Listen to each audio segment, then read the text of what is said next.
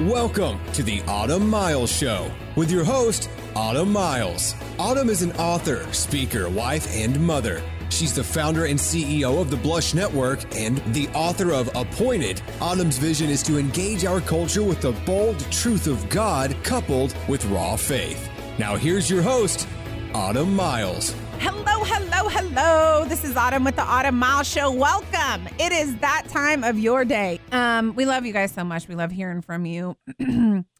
and we are praying for you. We have got an awesome opportunity for you guys. Listen, uh, sometimes people don't like to ask for money, but I'm just going to be honest with you. Um, we need it. We need it to keep our show on the air. We need it to expand. Um, if if if if God has laid our ministry on your heart ever, um, or you know you've just been encouraged by something that you've heard, I encourage you um, to donate. You can go to autumnmiles.com and give us a donation. Uh, listen, I sometimes I joke about it and uh, you know i try to make light of it but j- just at the end of the day there are bills that come due that we somebody's got to pay them and they come to us. Um it, and we would really really really um be so grateful if you would donate to what we are doing. Why would you donate to the autumn miles show? Why would you ever do that? Well god has given us a mission to spiritually challenge the way people think. Um, the mission of the autumn miles show specifically is to be bold about truth, bold truth and raw faith. You'll hear me say a lot. We want to be, we want to be a light that um, this world needs. We want to proclaim the truth of God's word, the truth, the truth, the truth, the truth will set you free. Bold truth. And we also want to encourage faith in your life. I we do not need comfortable comfortable believers out there, y'all. We need people that are going to step out, that are going to do the hard thing because God asked them to do it. We need Joshua's, we need Moses's um, who admit to the Lord, I'm scared. I'm scared about this thing that you're asking me to do. I'm going to step out and I'm going to do it raw, but I'm going to trust you with faith, raw faith, bold truth, and raw faith. We talk about. I, I really sometimes think us Christianese people that have been in the the church forever. I really believe that we have learned the art of telling people we're stepping out in faith, but actually not doing it. Time to wake up. That's what we're going to talk about today. Wake up. Wake up wake up, wake up, wake up. Now, if you're listening to a podcast and it's first thing in the morning, like legit, wake up because I want you to hear what um what I'm I'm going to say. Um wake up. I wrote in my first book, Appointed, that came out in 2014, which by the way, I'm going to release another one here this year. Thank you, Jesus. I wrote about this idea of hibernation, and that book was about purpose and stuff like that. But I wrote about this idea, and I'm still very much committed to what I wrote about in this book. Um, I, I truly believe, especially because I'm in the thick of it, especially because we're on the front lines doing this ministry thing. I see all the time, man, I've had this desire in my heart for a long time but don't believe I actually could do this desire that's in my heart. And and it comes to a point in our lives that maybe God has asked us to do something that we hibernate it. It's still there, but it's asleep. And I and, and I talk about in my first book um how how many people, Christians, that have the power, the resurrection power of King Jesus living in them that could accomplish that thing that he's asked them to do, but have put it to sleep out of doubt, fear, whatever it is. I talk about this concept of just you your dreams being in hibernation. And I this has really sort of come to the forefront even though it's 4 years later. It's come to the forefront in my mind very recently.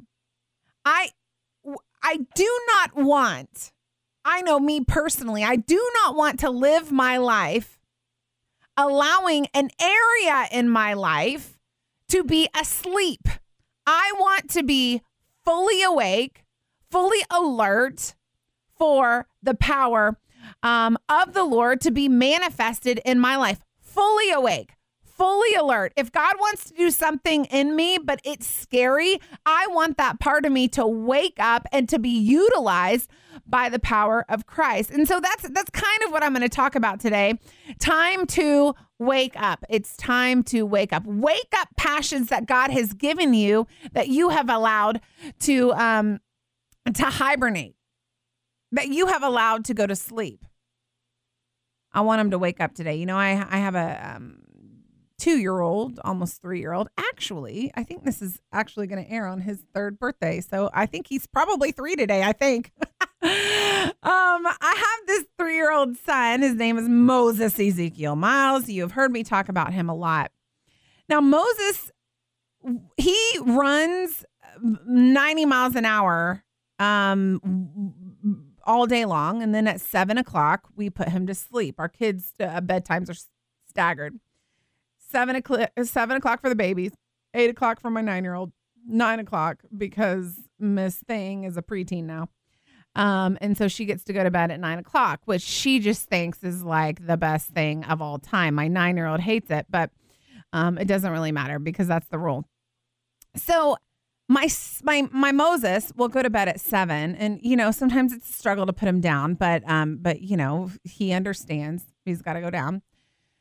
5:30 every morning. This kid has got an internal clock that is like a bell tower, okay? 5:30 every morning. It's like gong gong gong. The kid is up he runs into our room every single day and he likes the show on TV. Oh my goodness, I can't think of it right now. Word Party. Word Party is the name of the show. He will run into my husband and I's room, jump on our bed, and he's Word Party, Word Party. Now, I don't know about you, but at 5:30 in the morning, I ain't trying to watch Word Party, you know? Like I like I'm I'm I've got to prepare my mentally for the day that God has ahead of me and how am I going to handle all these tasks, you know? But he comes in, and this boy, my, my son, is fully awake. Every piece of him is awake. Mommy, you want to play? Mommy, you want to watch Word Party? Mommy, you want to do this? Rarely do we get him to lay down in the bed with us and just kind of chill while we ourselves, as old as we are, allow ourselves to wake up. He is fully awake. He's hungry. He's thirsty. He's got to go potty. He, he wants to watch TV. He wants to play with his cars. Fully, fully awake. And as, as he came into my room the other day and he jumped on my bed and was like flicking my face, trying to wake me up. Um, I realized something. That is how we should be as believers.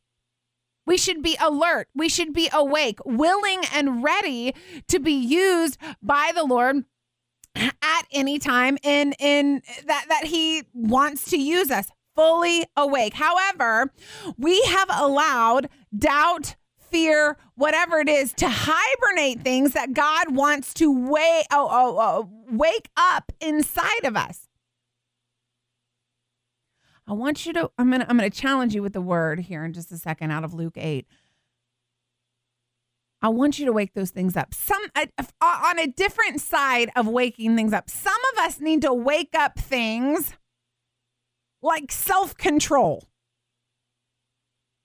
some of us are living our lives and we don't we, are saying whatever we want. We're doing whatever we want. We have the power of, of of the living god inside of us but we're still operating as if we don't. And we're living a life that um, that is not a good representation of the love of Jesus Christ. Some of us, God, God bless you, God love you. Some of us need to wake up self-control. We need to control what we say. We need to watch how we respond, how we act. We need to filter everything through the love and the grace of Jesus Christ. Some of us need to wake up love. You've been burnt in the past. And it's really, really hard for you to connect and it's hard for you to love. Maybe you, you're someone that's listening today that you've been divorced.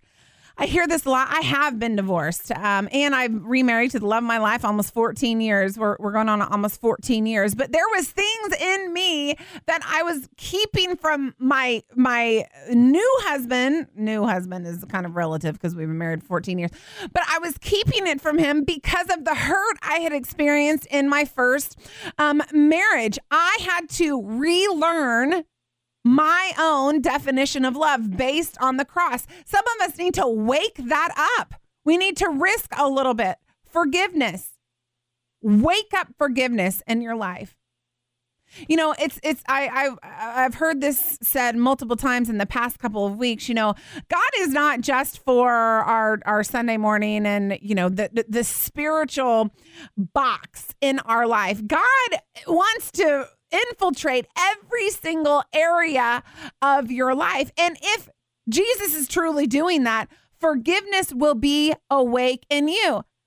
Don't hold a grudge if you're a Christian.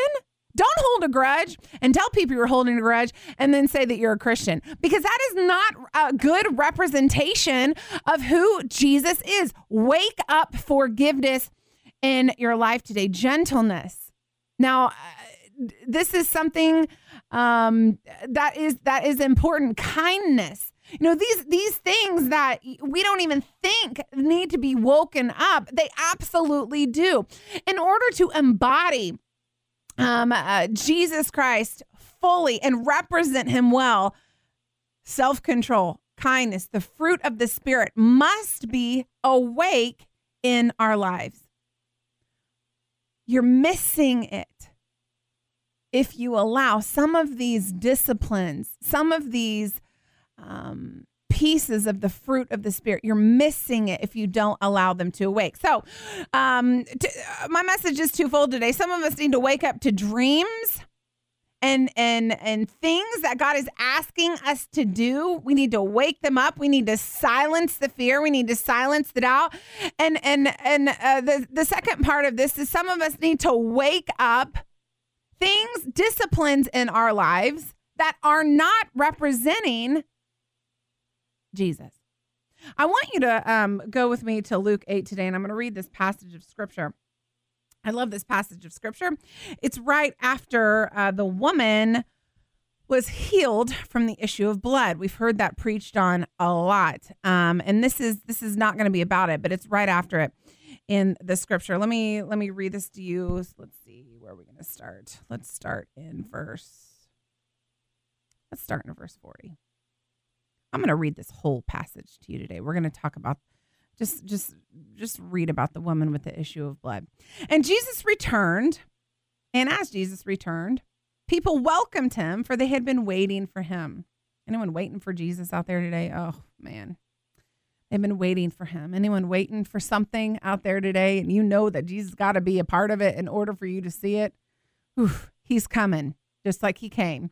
And there came a man named Jairus, and he was an official of the synagogue, and he fell at Jesus' feet and began to implore him to come to his house. For he had only one daughter, about 12 years old. Now, I have a 12 year old daughter. So I understand Jairus doing whatever he can to um, to get to Jesus. I have a 12 year old precious girl, and she was dying. But as he went, the crowds were pressing against him, and a woman who had a hemorrhage for 12 years. Very interesting that she had been hemorrhaging as old as Jairus' daughter was alive. And we'll talk about that one day. That's a really good point. And could not be healed by anyone. Came up behind him and touched the fringe of his cloak, and immediately the hemorrhage stopped. And Jesus said, Who is the one who touched me? And while they were all denying it, Peter said, Master, the people are crowding and pressing in on you. And Jesus said, Someone touched me. When the woman saw that she had not escaped notice, she came trembling, falling before him, declared the presence of all the people, the reason why she had touched him, and how she had been immediately healed. And he said to her, Daughter, your faith has been made well. Go in peace. Now, Jairus is watching this happen. Verse 40 says, 41, and there came a man named Jairus, an official of the synagogue, and he fell at Jesus' feet and began to implore him to come to his house. So Jairus is it says f- uh, fell at Jesus's feet. So he may be still on his feet watching the commotion of the woman who had been healed from the issue of blood. And, and, and the woman who had been healed from the issue of blood proudly proclaimed and told everyone, listen, this is why I touched him. I did touch him. Jairus sees this. Okay. He, he, he is an eyewitness to this event. So, so the woman was healed from the issue of blood. 49 all of a sudden, uh, uh, Jesus' attention goes back on Jairus. He didn't forget. He didn't forget. How many of you guys have been um, asking for something for God to do something in your life, and then um, you know something comes up, and there's there's an even it, it almost seems like there's a, a bigger trial that sort of uh, arises and uh, your prayers are shifted or you you just notice that you're not praying as hard for the thing that you had been praying for because there is another thing that you believe that Jesus needs to take care of in your life. You still have the first request. You're still on your feet before Jesus about the first request, but something else has happened um, and you feel like Jesus needs to take care of it. And he does. He doesn't forget our, our first request. Something you've been praying for for a long time and maybe, maybe waiting and watching Jesus work in other people's lives. He has not forgotten your request. So his attention goes right back on Jairus. While he was still speaking, someone from the house of the synagogue official, your daughter has died. Do not trouble the teacher anymore. So Jairus is down on his knees and he's looking He's, he's begging Jesus, come help my 12 year old daughter. A synagogue official approaches him and says, Hey, hey, don't trouble this teacher any longer. Don't talk to him anymore. She's dead. It's over. Um, nothing else is going to happen. Nothing is, uh, it, has gone. Your, your hope is lost. It, it's time to give up. But when, verse 50, but when Jesus heard this, he answered him. Don't be afraid any longer, only believe, and she will be made well. I find it super interesting that Jesus was listening to the counsel of the synagogue official. Now, Jesus is Jesus and he can do everything, but I just the just the story here is so captivating to me. He doesn't when Jairus first presents himself to Jesus, Jesus doesn't intervene, he heals somebody else. Jesus intervenes with Jairus and speaks to Jairus when he is given bad counsel because he was listening to the counsel. I wonder how many conversations now, Jairus could have looked at, uh, at the synagogue official and said, "You're right. She's dead. There's nothing I can do," and and left. But Jesus interjected his power right at the moment that Jairus' faith would have failed. He says, "Do not be afraid any longer. Only believe, and she will be made well." What kind of conversations is Jesus listening to in your life? I can tell you, um, Satan tries to work through people all the time. He tries to impress them. He tempts people to say things to people to discourage them. There's been many times when people in my life that don't even know it, but but they'll say something that that is so anti what the Spirit of God is telling me they don't they don't a lot of times they don't even know that they're saying it. But we have to be careful about who we're listening to. Jairus was doing the right thing. He went straight to the source. He went straight to Jesus. And then when when he was given an awful report the temptation in that moment would be to forsake the faith that he was putting in Jesus and listen to the synagogue official. But Jesus intervened right then. I wonder how many of your conversations are filled with the power of God. How many of your friends are actually saying, you know what? We're going to speak to this mountain. We are going to fight this out for you. We are going to believe until we can believe any longer. Now, God is going to do what He's going to do, but it is our job as believers that know that we house the power of the Holy Spirit of God. It is our job. If God says He's the God of the impossible, we're to believe He can do the impossible I wonder how many of us would have sat and would have believed the synagogue official and would have turned around and would have gone back and buried our daughter and not listened to Jesus who stepped in and said, Whoa, whoa, whoa, whoa, whoa, whoa, whoa, whoa, let me stop this conversation right now. Don't be afraid, only believe, and she will be made well. How many of us, with the things in our lives, have listened to the synagogue official say, It's dead. Move on. Don't bother him any longer. Don't bother Jesus any longer about this. This is ridiculous. It's gone. The time has passed. How many of us have listened to the synagogue official and taken the synagogue official's word and then gone home and buried something? Jesus didn't bury it. Jesus said, only believe and she'll be made well. On the influence of someone else, we have buried something that God did not kill. We did.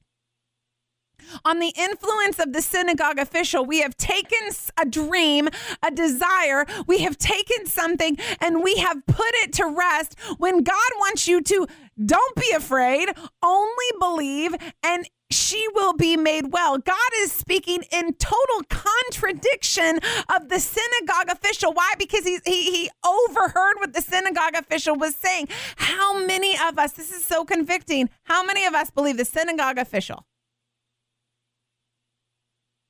And as soon as they speak, our faith fails. But Jesus intervened right then. Don't, don't be afraid. I know what you heard from the synagogue official. Only believe, and she will be made well. How many of us have buried things that are just sleeping? How many of us have thrown a funeral funeral for something in our lives that is just hibernating? It's time to wake up.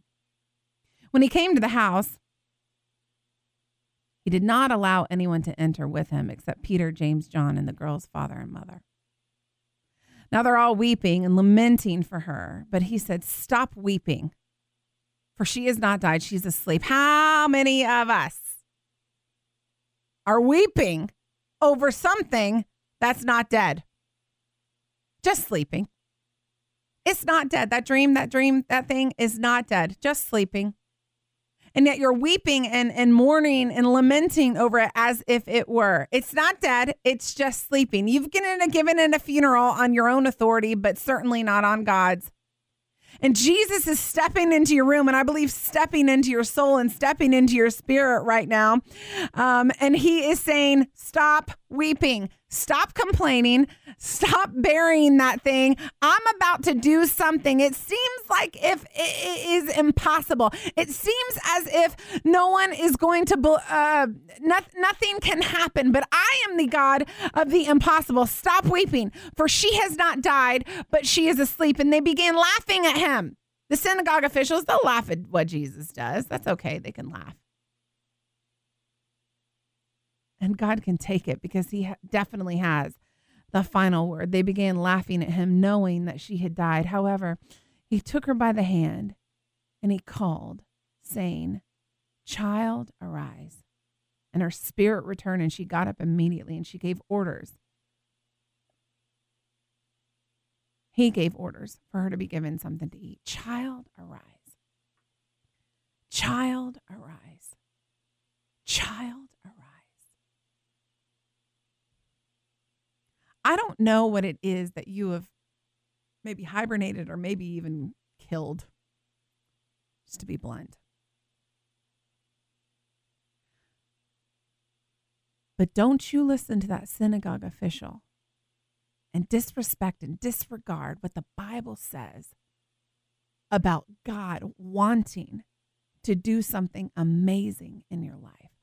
What have you killed and buried that God says, uh, it's just sleeping? And you know what? Child, arise. I want that thing to uh, to to to get up and to do exactly what I what what my purpose is for it. Child arise. Child arise. This could be a dream. This could be maybe you. Maybe you yourself has have rendered yourself um, incapable, unusable, insignificant. And God is speaking out and calling out to you today. And He's saying, Child, arise. You're not a has been. You're not something that, that I'm never going to use. I am going to use you. Child, arise. Don't you dare listen to the synagogue official when God Almighty wants to do something different. Child, arise. It's time to wake up. It's time to wake up those areas in your life that God wants to use for his for his kingdom. Love you guys. I'll see you tomorrow right back here on the Autumn Miles Show. Thanks so much for listening today. The Autumn Miles program is listener supported, and your donation to keep it on the air is appreciated. To make a donation, visit autumnmiles.com. And with a $100 donation or more, you'll receive an autographed copy of Autumn's book, Appointed Your Future Starts Now. Join us next time for the Autumn Miles Show on The Word, 100.7 FM.